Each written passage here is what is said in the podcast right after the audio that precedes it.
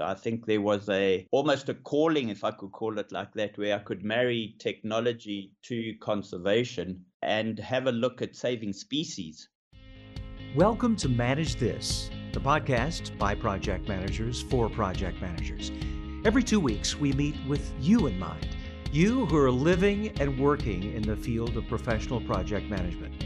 What we do is try to get inside the brains of those who are involved in all sorts of projects, big and small, see what has brought them success and how they foster success in others.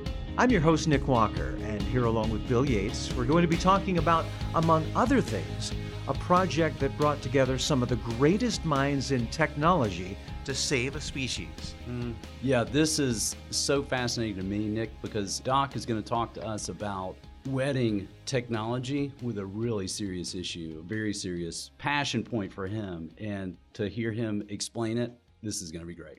Well, let's meet our guest. He's Doc Watson. For 32 years, he's been part of Dimension Data, a South African tech company.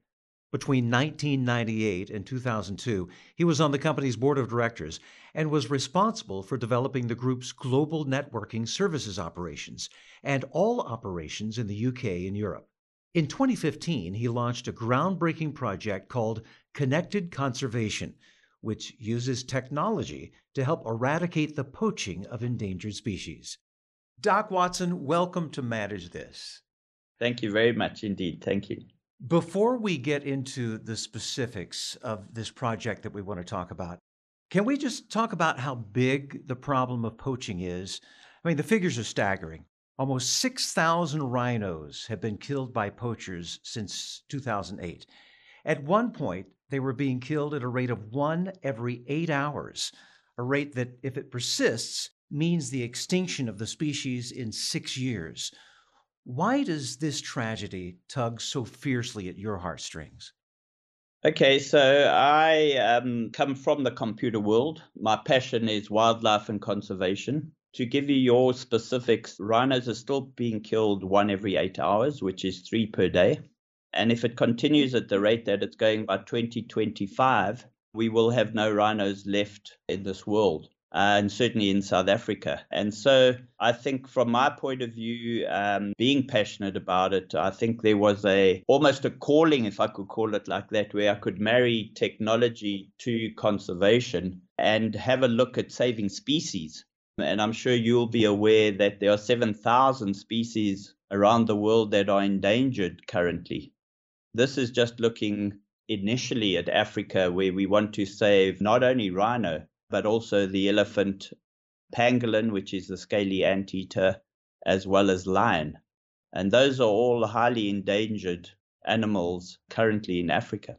Doc, this passion of yours goes way back, right? I think I've heard you speak and say that you traveled the world just to, to understand endangered species and their habitats better. How far back can you recall when this really became a passion point for you?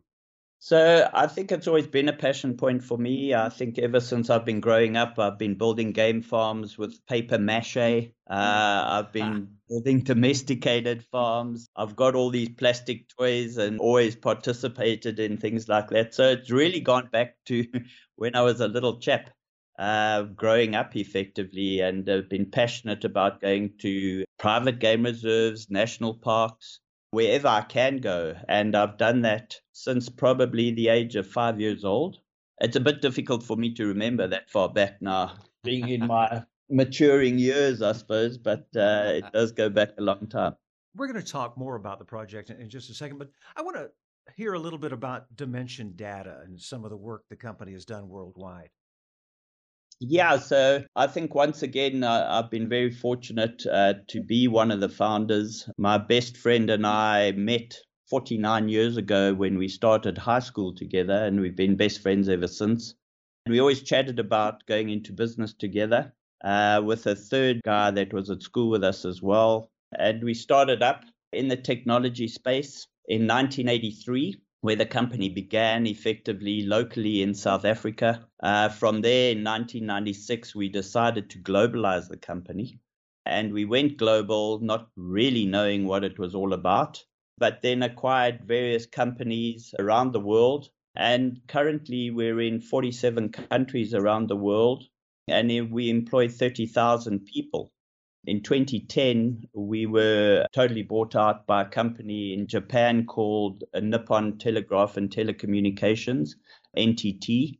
They subsequently own us and have been an amazing partner to us, left us alone to get on with our business. But effectively, we're getting much, much closer now. We're integrating companies, and as of the 1st of July, in fact, we'll be known as NTT Limited. So, to get back to your question, uh, we've done a lot of solutions around the globe, a lot of managed services around the globe. The company itself does uh, in the region of eight and a half billion US dollars, employs 30,000 people, and exists in 47 countries around the globe. And with the integration, as of the 1st of July, we'll be present in 57 countries around the globe. So it's fairly expansive. Uh, by then, we'll be 40,000 people as well, with a joint revenue of 12.5 billion US dollars outside of Japan. That's phenomenal. Doc, one of the things that intrigued me about the project that we're going to speak on, the uh, rhino preservation, one of the thoughts that gave rise to this, I believe it was some early work that your company was doing with the Tour de France. Can you describe that? You went from tracking cyclists to tracking those who may want to impose on a, a, rhino. How did that come about? Yeah. So, in the technology world, there's a term called IoT, which stands for the Internet of Things.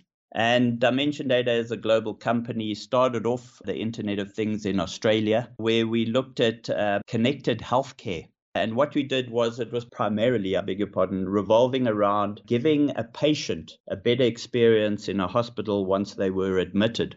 So on admission, uh, they were given an iPad and they would have access to their surgeon, to the pharmacy, to your television stations, to the kitchen, of course. But the most important two areas were one, it gave you a write up on what your operation was all about. And then two, your post operative recovery. So that just gave the client a better experience, your patient. We then went into Barcelona and did connected cities. And then we signed up and did uh, connected sports and recreation with the Amaury Sports Organization, who own the Tour de France.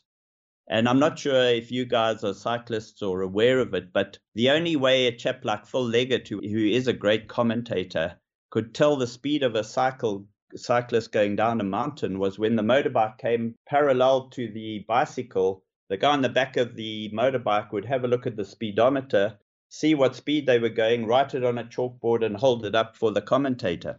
And that was the only way of telling the speeds going down a mountain. I remember seeing that, and I, I, I, thought, what is this bizarre event that's going on here? Is he trying to help him, or is he going to knock him yeah. off his course? What, you know, what is this motorcycle doing here? Yeah. Yeah, exactly. so we came along and signed with the Amaury Sports Organization as the technology partner in 2015.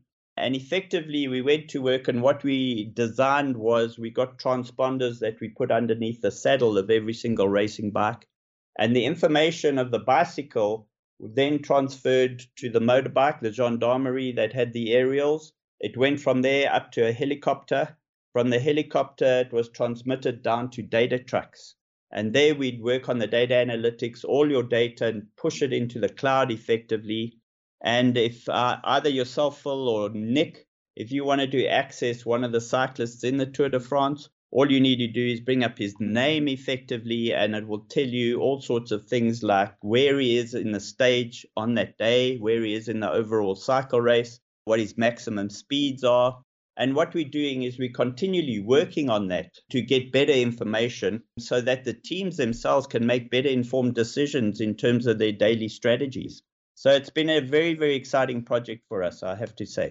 And then this led to thinking, okay, this technology would work in an environment that would help protect endangered species. Did you just wake up one morning and go, hey, how did you come up with that? Absolutely. You're not far off the mark, I have to say. So so what I then thought was we're doing all these connected projects. So why don't we have a look at something called connected conservation, which I I termed it connected conservation because it's a very interesting sort of area, obviously, that game reserves and national parks are in because there's little to no communications in those areas. They're very much in outlying areas, obviously, for the game to roam freely. But what I did was uh, we partner with Cisco, Dimension Data, and uh, they have an annual partner summit every year. And uh, we obviously attended. We their biggest partner outside the United States in the world. And um, I spoke to the then uh, CEO where we had our executive meeting, and I approached him, John Chambers, and I said, John, isn't it time we did a project, a corporate social responsibility project, and we can save the rhinos in Africa? And he said to me, Well, Doc, I'm already involved in saving elephants in Kenya. In fact, he gave money to the Chelsea Clinton Foundation, who do a lot of work in saving elephants. So I said, no, I said more from a company point of view, Dimension Data and Cisco. We can do an Internet of Things project in South Africa in a game reserve um, adjoining the Kruger National Park. And we would put in a, a, solution called Connected Conservation. And I'm ecstatic to say he agreed. Hmm. And we took it from there that we got out um, the research and development arm of Cisco and our design architects from Dimension Data and we went to this uh, private game reserve alongside the Kruger National Park. And I have to say, we started from scratch effectively in terms of putting the connected conservation solution together, which we called a reserve area network. You had to build it. There was nothing there in terms of communication infrastructure or IT.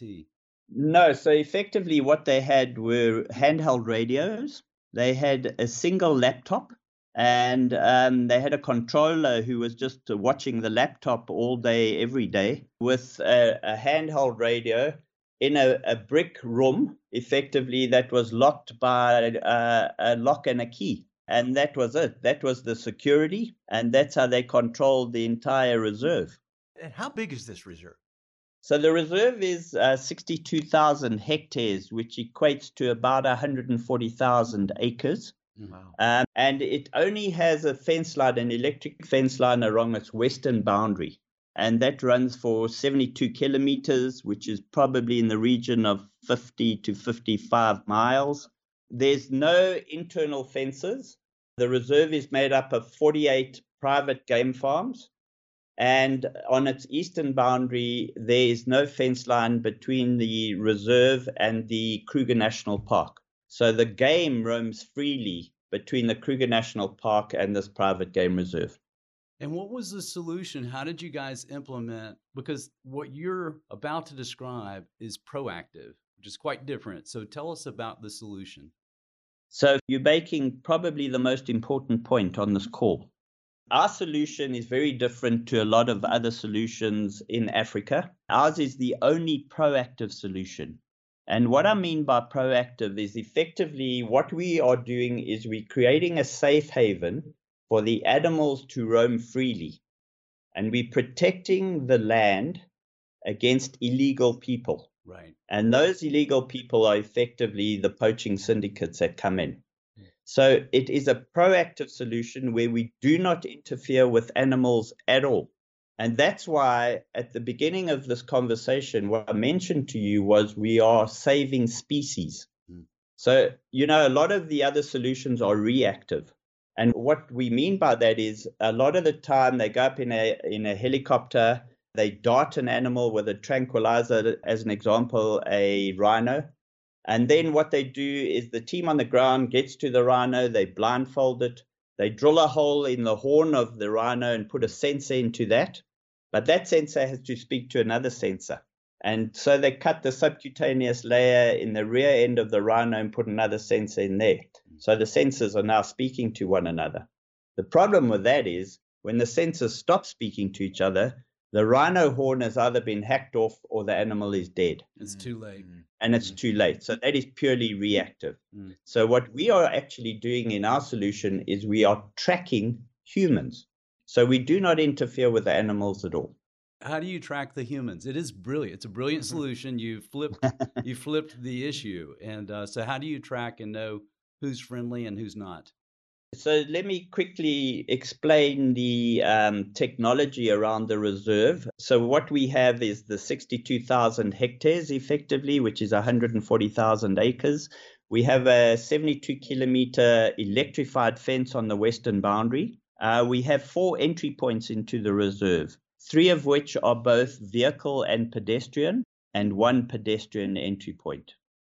At these entry points, we have local area networks with Wi Fi, wireless technology, we have CCTV cameras, and we have biometrics. And every single vehicle, and that is one vehicle enters our reserve every three minutes. Mm. That can be anything from a tourist to a landowner to a permanent staff member to a contractor to a supplier. They come in, they have to supply their ID numbers, their identification numbers, as well as their registration plates on their vehicle. We have linked to the national database and we access that to see whether the motor vehicle has been stolen or whether the individual is a criminal or not. Mm. So that's what happens at the entry points. Around the perimeter of the reserve, we have a point to multi point routing network that encompasses a whole lot of different activities within the reserve. And what we have around the perimeter is on the bottom strand of the electrified fence, we have acoustic fiber. We've also planted magnetic sensors around our perimeter. And we also have something called LoRa technology on the inside of the reserve, which is long range wireless connectivity. And that gives the game rangers better communications between one another. And all of that then comes into a control room. And we have two controllers looking at 36 screens 7 by 24 by 365 days. Mm. So the days of a handheld radio have gone out the window effectively. Yeah. And one thing I did miss out on, I apologize, is that we have thermal cameras as well. And the thermal cameras are placed at high intensive zones around the fence line.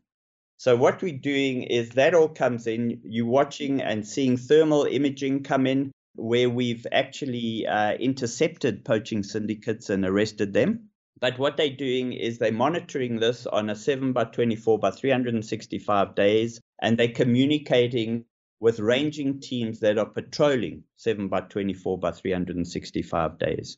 As well as that, we've given the warden and the head of security mobile control rooms.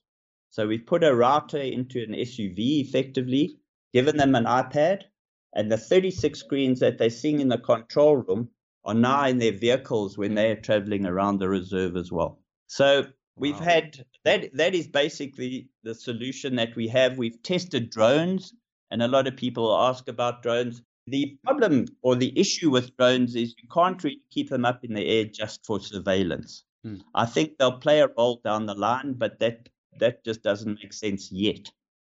A project of this magnitude obviously has to have a lot of stakeholders, I would assume. Who are, are the stakeholders involved in this? Yeah, that's a good question as well, Nick. Currently, it is Dimension Data and Cisco, where we funded this entire project as a corporate social responsibility project, which we're quite passionate about. But those are the two stakeholders currently. Um, just to mention, it is a pilot project. It's work in progress, if I could put it like that. I, we're always testing new products to make it a better solution and stay one step ahead of the illegal people that enter the reserve.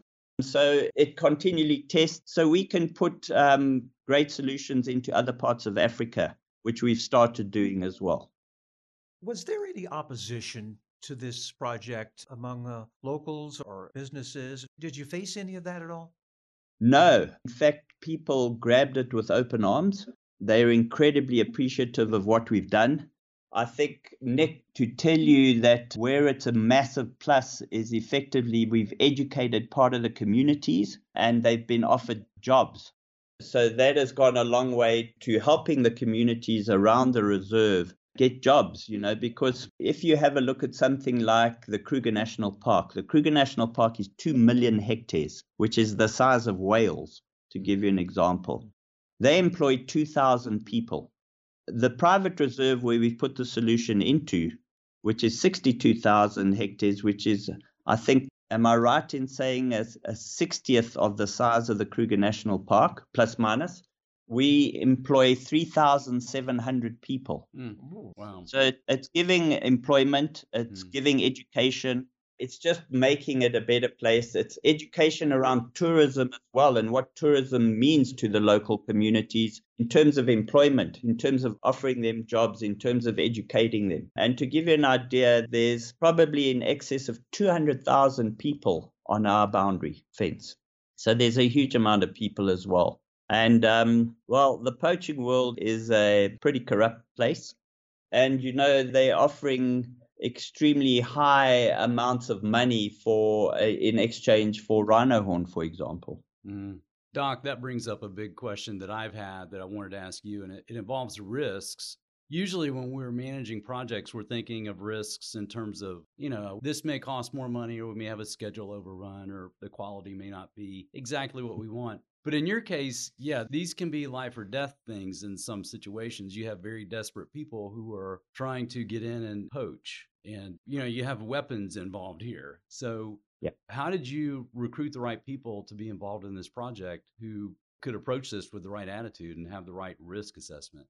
Yeah, I think the criticality is uh, the training of these rangers. Effectively, people don't really understand what happens on the ground to be quite blatant and honest with you, it's a war on the ground. Yep. Mm-hmm. Um, you know, the poaching syndicates, if they threaten in any way, they'll shoot to kill. Mm. So the ranging teams have to be trained in terms of how to combat that, how to intercept poaching syndicates, and how to work with them in terms of arresting the people, capturing them. You know, because at the end of the day, in the poaching world, there obviously extremes as they are in every uh, crime around the globe. Mm. People are being offered huge amounts of money on one hand and very little on the other hand. A, a poacher, to give you an idea, got caught in the Kruger National Park and um, he was asked, you know, why are you actually poaching rhino horn? So he said, sadly, he's got to feed a family of eight people mm. and he didn't have a job. So they said to him, So what are you getting in return for a rhino horn? And this guy said he's getting a five kilogram bag of maize meal for a rhino horn. Then you get the other extreme, where in other reserves, for example, in exchange for a rhino horn, they're getting between ten and fifteen thousand dollars on the ground. But now, if you equate that in the bigger picture, the guys who are doing the anti-money laundering, the international consumer, is paying between ninety and hundred thousand dollars for a crushed kilogram of rhino horn. Man! So you're looking at, on average, I mean, a rhino horn, you're probably looking at a half a million dollars. Wow, Doc, wow. as you yeah. as you look at this, you think about the risks that are involved, both you know in terms of project success and the life or death situations that your team is having to deal with. When you look back on that, what do you feel like were some of the keys to success or failure with your project? Or another way to put it is, what kept you up at night as this was going on? So, one of the keys to success, I think the most critical success factor, I think, is the team on the ground that is actually running the reserve area network. That's an operational team. So, that's the team that have adopted the solution that we've put in. Right. And that is your warden, head of security, and game rangers that have embraced our solution and they actually run the solution. We support them in the background, sure, but they're actually running it on the ground. And that is, to me, the, the most critical success factor because what you are finding is particularly places like the Kruger National Park, there's a lot of bad elements that are permanently employed there. Uh, and they, a lot of the people there are involved sure. in, in the poaching world. Yep. And so to get a team that adopts a solution is critical. Mm. And that is what is one of the biggest success factors of our solution. Yeah. I think another one is obviously bringing technology to the people. And it's the Internet of Things that they're marrying people to technology and the two working hand in hand with one another. Uh, Doc, I've got to affirm what you're saying too. That to me, the projects that involve a lot of new technology to stakeholders, those that are really successful, there is that constant engagement right? There's a steady stream of feedback between the end user, you know, the warden and his team, and those that are providing those that new technology. Because I'm sure you guys had to make a lot of small adjustments. You learned a lot of lessons along the way, and yeah. uh, had to have that conversation continue. Absolutely. So, so the relationship between supplier and user at the end of the day is very close. We going in there probably once every three months to test new products, uh, to check that the existing products are all 100% functional. They determining that on a daily basis as well. So I think there's an incredibly close relationship between supplier and user at the end of the day in terms of the success of the actual reserve area network itself. There's something I need to ask you. What makes them so valuable? Why Nick, do people want a- the rhino no, in the first a brilliant place? point. You know, for 2,000 years in Chinese medicine, they've used crushed rhino horn. And the belief there is that it's a cure for uh, rheumatism, arthritis, gout, diarrhea, more recently as an aphrodisiac. And now, the bigger the rhino horn on your mantelpiece, effectively, the more wealthy you are. Mm. So it's also become a status symbol. And I think the the issue for us is Nick is um, there are five stages to poaching. We we fighting it at, at ground level where there's actually a war on the ground, but right up at the top level, you get uh, there's an international bank fighting it at the anti-corruption, anti-money laundering type area where you get the international consumer who's buying this. So that's for the anti-money laundering. But this bank in particular is doing unbelievable work in terms of going into China, educating children against their parents. Mm.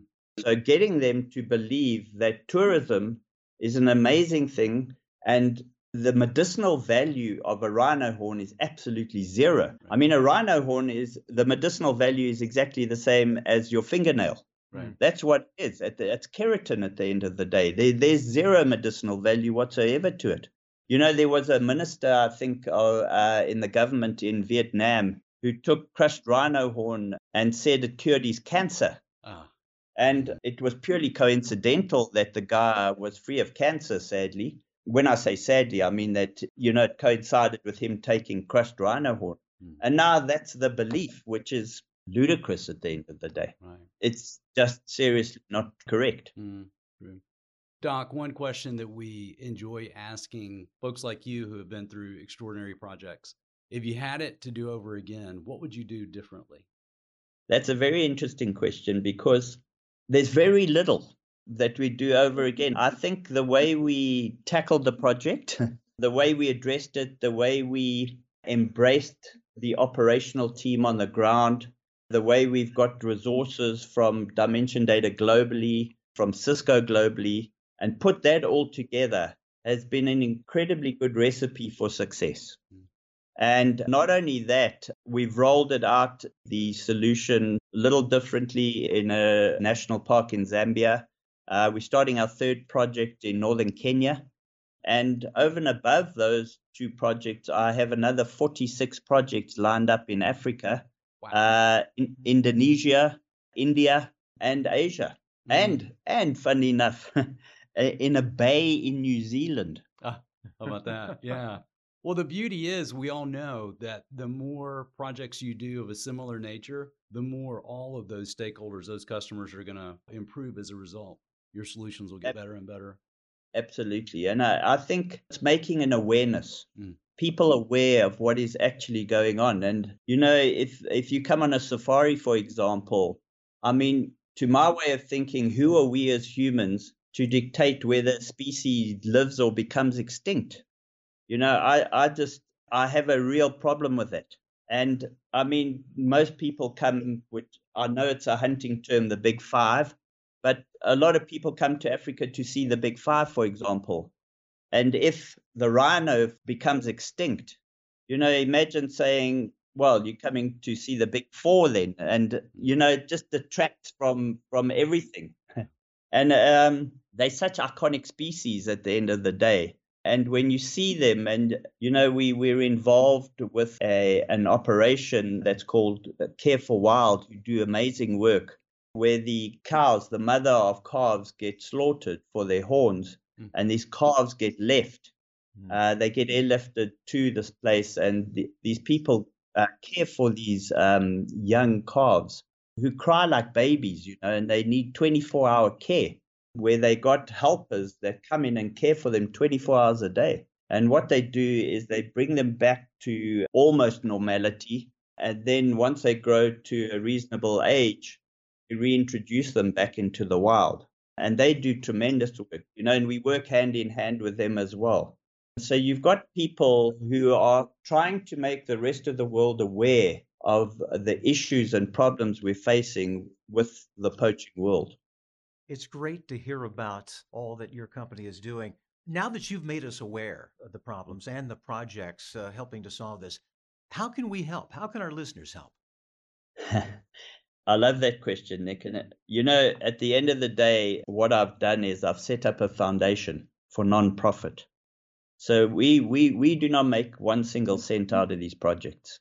Sadly, and quite rightly so, we cannot expect people like Dimension Data and Cisco to fund every single one of the projects out there.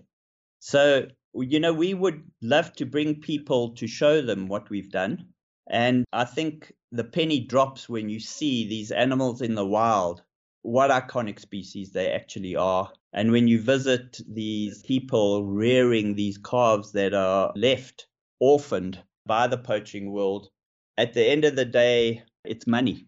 And it's creating awareness for people to donate a small part of money sort of thing, you know, so that we can continue with the project and really put them in where the foundation is not making a single cent out of it, but saving species through working with vendors who have the product that we're using, like Cisco, and putting it into these solutions around the globe, actually, because not only are we wanting to protect species like um, rhinoceros, elephant, lion, and pangolin, the scaly anteater in Africa, but also tigers in India and Asia. Then, of course, in places like Indonesia, going to South America, the jaguar, and looking at all these different species that are endangered and saving them hmm. at the end of the day. Doc, what's the best way for people to find out more? Is it to go to Dimension Data's website? So, so we have a website um, which we could certainly send to you, and people can donate. They can see what we have, what we've done. Uh, we've got a lot of video material. We've got a lot. I'm even prepared to go anywhere, basically, and present to people and bring them out to Africa, and I'll take them to the reserves and show them exactly what we've done. Mm. I'm really so passionate about it, and if I could just play some role in saving some species in this world, I think I would have lived a fulfilled life, I have to say. Well, Doc, we appreciate so much what you and Dimension Data are doing. We appreciate you taking the time to talk with us about this project. We have a little token of appreciation that we're going to send you. This is the official Manage This coffee mug. So we hope you will use that with our compliments. Thank you very much, Nick. I, I, really do appreciate it. And, and thank you very much for the time and showing the interest in what we're doing. I think it's magnificent. And as I said, the more people that become aware of what we're doing, I think the better it is for all of us. Doc Watson, once again, thank you for spending time with us. We are all about providing what project managers need here on Manage This. And one thing you may need are PDUs those professional development units for your recertifications. Just for listening to this podcast, you've earned some free PDUs. And to claim them, go to velociteach.com and choose Manage This Podcast from the top of the page. Click the button that says Claim PDUs and click through the steps. Now, I'd like to ask something of our listeners. If you like listening to this podcast, please let us know by leaving a review on Google, Apple Podcasts, Spotify, Stitcher, or whatever your preferred podcast listening app is. You can also leave us a comment on our website, velociteach.com, or social media. We value your feedback. And by taking a moment to let us know your thoughts, you can help us make a difference. Well, that's it for this episode of Manage This. Thanks for joining us. We hope you'll tune back in on August 20th for our next podcast. Until next time, keep calm and manage this.